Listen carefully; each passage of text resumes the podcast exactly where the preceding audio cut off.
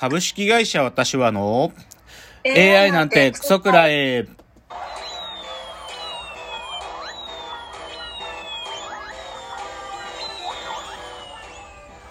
群馬が生んだ怪談人、株式会社私は社長の竹之内です。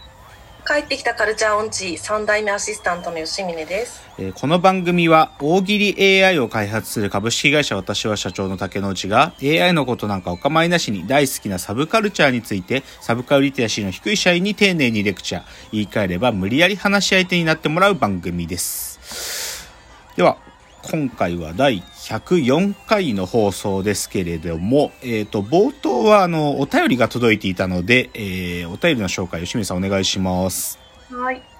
ラジオネームホリビッシュさん、竹之内さん、吉峰さん、こんにちは。前回の家具好きおじさんの回、楽しく拝聴いたしました。僕はいわゆる名作家具については全然詳しくないのですが、山本商店の沼にはまって四半世紀以上の中古家具大好きおじさんです。へー今朝自宅にある山本商店で買った家具を数えたら大小合わせて19点ありました。名もなき職人の確かな仕事の成果がびっくりするぐらい手頃な価格で手に入るのが素晴らしいんですよね。吉峰さんにもぜひ覗いて見ていただきたい名店です。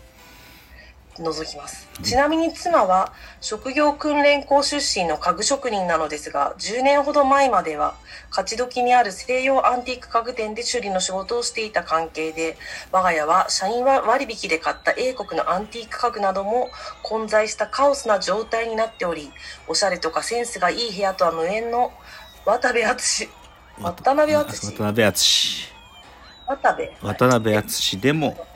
でも褒めようがない状態となっておりますはい、ありがとうございました。えっ、と、ホリビッシュさんからのお便りで、えっ、と、山本商店という先週ちょっとご紹介した、えー、まあ、代々木上原の駅からちょっと歩いていく、あの、お店ですけども、すごいっすね。もう19点買ってるっていう。ちなみに僕はね、山本商店で僕が買った記憶があるのはね、振り子時計は買ったんだよな。山本商店、カチカチカチの振り子時計は買って、でもな、すごいですね。あの、家具、多分、僕なんかより全然こう家具がもっと身近なんでしょうね。だって奥様が家具職人だっていうから、ね、いや、羨ましい。なんかそういうのすごい羨ましい。なんか家具についていろいろ喋りたいなっていう感じですね。いいんじゃないですかね。吉宗さんもだから山本商店行ってみた方がいいですよ。ホリビッシュさんのご推薦通り。山本商店アンティーク山本商店、先週紹介したお店の一つにありました。はい、ホリビッシュさんありがとうございました。ということで、まあ、先週は家具のお話だったんですけど、えーっと、まあ、冒頭はいつも通り今週のラジオエンタメライフで、ちょっと今日は紹介したいのがぜひありましてですね、あのー NHK の BS プレミアムで先週やってたんですけど、アナザーストーリーズっていう、まあ、あの、ドキュメンタリー番組があるんですよ。で、そこでやってたね、先週の特あの番組がね、越境する赤テント、唐十郎の大冒険っていうのやってたのよ。へえ吉村さん演劇部だから赤テントとか思い入れあるんじゃない、はい、うん。で、僕さ、赤テントって、まあ、当然存在は知ってるし、けど僕赤テント実際見に行ったことはないわけ。うん、で、一回ね、あの、都心のね、ちょっとね、あのーある場所行った時に赤テントがたまたまあって、赤テントのチラシは手に入れたのよ。で、そのチラシ使って僕は自分のコラージュ使ったりしてるんだけど、でも赤テントそのものはまあ、カラさんもね、ご病気になっちゃったりしても、今カラさんが直接的には見れてないなんかだから、ちょっといいかなと思ってスルーしてたんだけど、その赤テントの物語だったわけ。ででさ、僕もさ、いろいろ驚いたことあったんだけど、うん赤テントって、まず、なん、何からあの赤テントっていうあの唐十郎は、あの状況劇場で赤テントってものを使おうと思ったかって何からあのヒント得てると思う？いや全然わかんないです。あれね、大阪万博なんだって。えー、大阪万博でテントを使ったパビリオンが設計されてるってことを唐十郎が知るわけ。で、そしたらこれ赤テント俺、あ、テントを手に入れたら俺たちもできるぞと思って、だから赤テントってなんとか手に入れようとするんだよね。で、そっからさ、まあいろんな場所に、まあ特にね、新宿の花園神社だけど、ゲリラ、こう、いきなしそこにテント設営して、どこでも芝居をするっていうのが始まるわけだけど、すごかったのがさ、新宿中央公園で彼らがゲリラ的に公演をやった時があるわけよ。うん、で、周りにね、250人のけ、もうね、機動隊っていうか警官がバーッと取り囲むんだって。その中で、でもお客さん入れて公演も強行するの。で、赤、で、赤テントのすごいね、あの演出でね、屋台崩しっつって、最後にその赤テントがバーって取れて、言っちゃえば、その、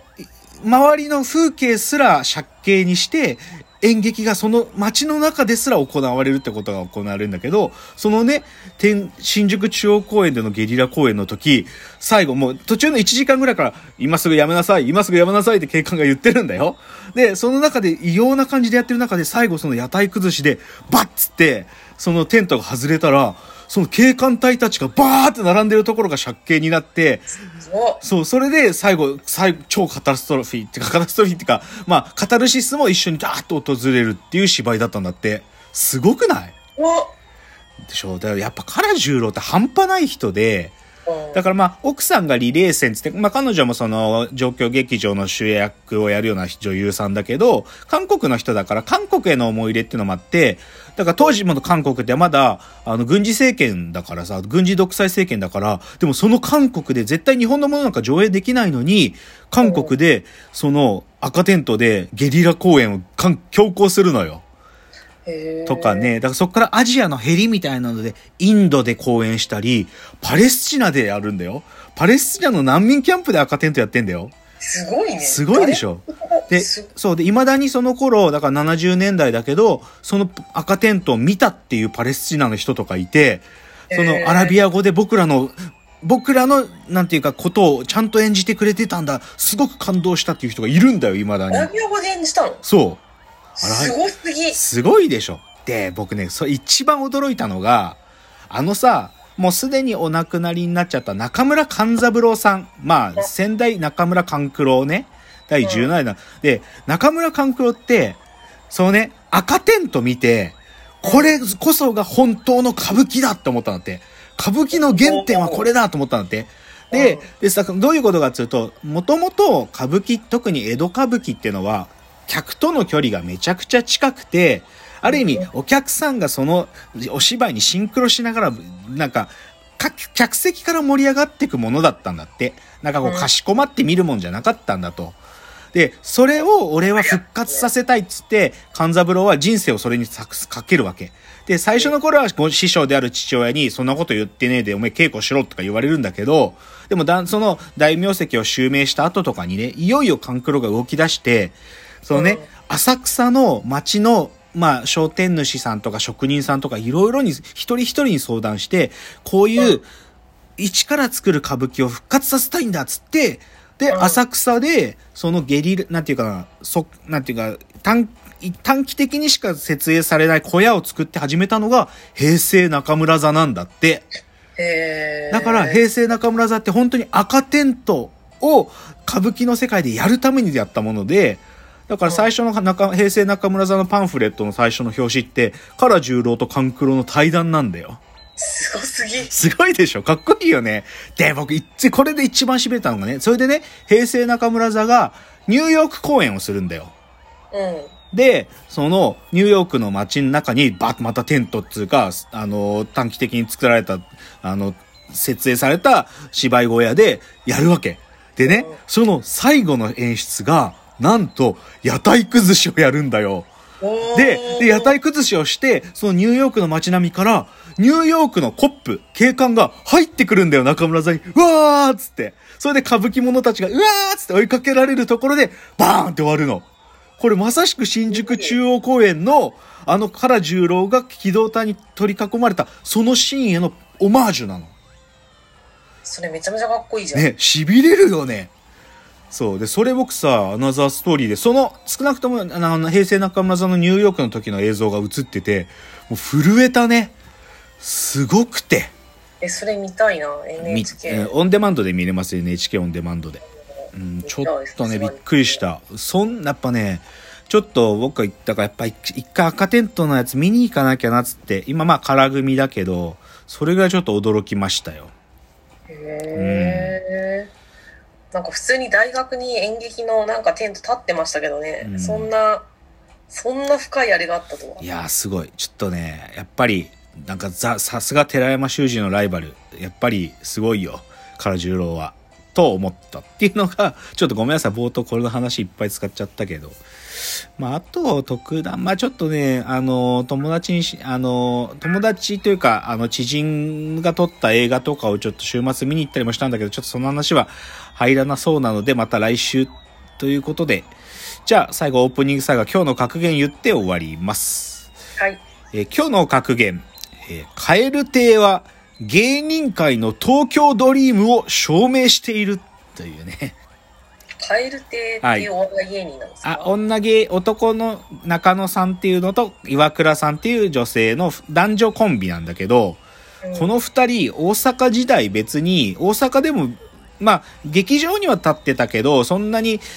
じゃあめちゃ売れてたかつ全然売れてたわけじゃないんだけど、去年の4月に上京してきてから、仕事が10倍に増えたんだって。で、えっ、と、うん、そう。で、先週もアメトーク出て、その後フジ、土曜日フジテレビの演芸グランドスラムなんていう、もうめちゃくちゃメジャー番組バンバン出てて、ちょっと芸人ドリームが起きてんだよな、カエル亭。えそれ大阪では受けなかったけど東京では受ける人たちなの？いや、大阪にいる時からすげえコント師がいるっていうのは評判だったの。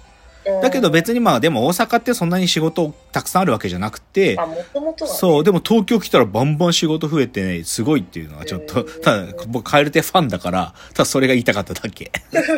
はい。ということでじゃあ次コーナー参りたいと思います。